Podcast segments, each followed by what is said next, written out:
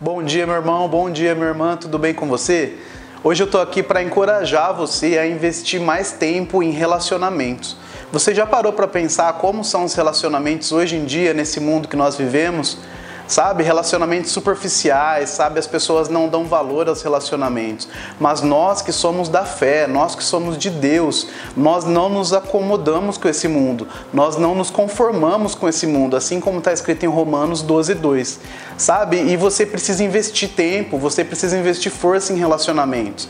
Existem níveis que você precisa alcançar em relacionamentos, no relacionamento com você mesmo, relacionamento com Deus principalmente, e relacionamento com outras pessoas pessoas, sabe? Talvez você tenha se decepcionado em algum relacionamento, talvez pessoas tenham te ajudado em muitas áreas da sua vida, mas existem níveis maiores que você precisa alcançar nessa área. Eu quero te indicar hoje um livro que tem feito muita diferença na minha vida de Tony Cook, Relacionamentos Importam. Eu estimulo você a adquirir esse livro e ele vai falar nessas áreas, na, pela vida de Paulo, como foi o relacionamento de Paulo com base no texto de 2 Timóteo 4 e como Paulo lidava com os relacionamentos dele. E eu tenho certeza que sua vida não vai ser mais a mesma. Tenho certeza que você vai dar muito mais atenção para essa área dos relacionamentos. Tenha um bom dia e seja abençoado por essa palavra.